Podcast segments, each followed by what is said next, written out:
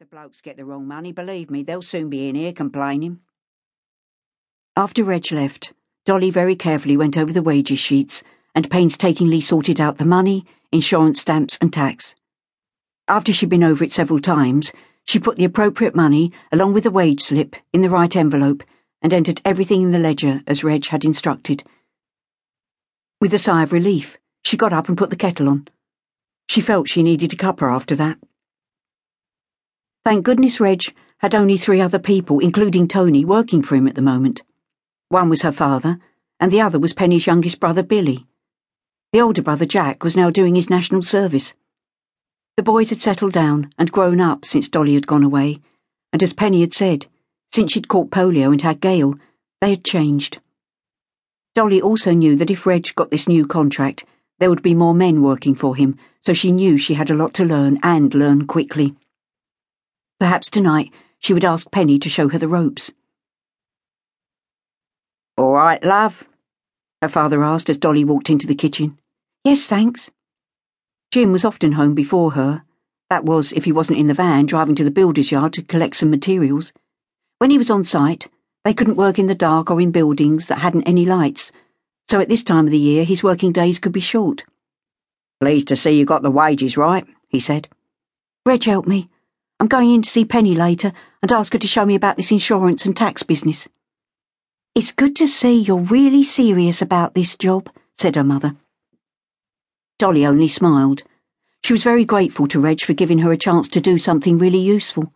Not like standing behind a counter in Woolies, as she and Penny had done before they went into a factory to help with the war effort. After dinner, Dolly helped her mother with the dishes, and then went along to see Penny. Reg told me you was coming in.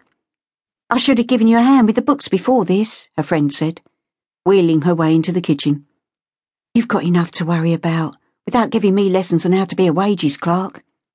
Got to make sure you're looking after me old man's business. Don't want to see you go bankrupt, do we, love? She gave Reggie's hand a squeeze. He was sitting at the table and gave her a broad grin. I won't let that happen, said Dolly, as she sat at the table and laid out the notebook and pencil she brought along. Right, where do we begin? Penny had already made out graphs and lists for Dolly to take away. After a couple of hours, Dolly could see that her friend was getting tired.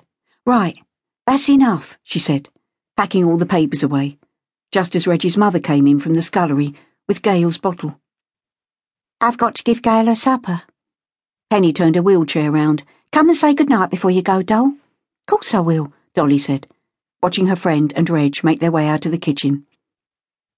Do you know, Dolly, began Ivy, you coming back has made all the difference to Pen. It's like she's been given a new lease of life. I'm pleased about that. You sorry about what happened while you were in America? I'm sorry at what happened to Pen, and that I wasn't here to help her through it. No, I meant about you. I was sad things didn't work out for me and Joe. It might have been different if we'd had another baby, but it wasn't to be. Ivy sighed. You two girls have had so much happen to you in your short lifetimes. Yes, but in time, I shall get over my problems. Penny never will. Oh, no, love. Ivy gently patted Dolly's hand. But we will always be here for her. Oh, no.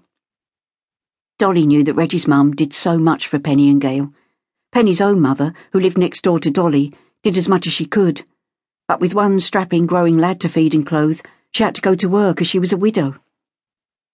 Reg came back into the kitchen. Pen's feeding Gail and wants a cuppa. I'll take it in if you like, said Dolly. OK, said Reg. And thanks, Dolly. What for? Being here. Dolly swallowed hard. She went with Reg into the scullery, and when he'd made the tea, she picked up the cup and saucer and made her way to Penny's room. She sounds as if she's enjoying her supper, said Dolly, putting the tea on the small table. She's a right little guzzler. Would you like to wind her? I'd love to. Dolly took Gail and placing her over her shoulder gently patted her back. Thanks for giving me a hand with the wages sheets. I enjoyed it. Makes me feel useful. Don't you think looking after this little one is useful enough then? Course. But I can only do so much and I still rely on Reg's mum for a lot. I'd still like to be helping Reg. He seems to be working so hard and rushing here, there and everywhere. Well, he is trying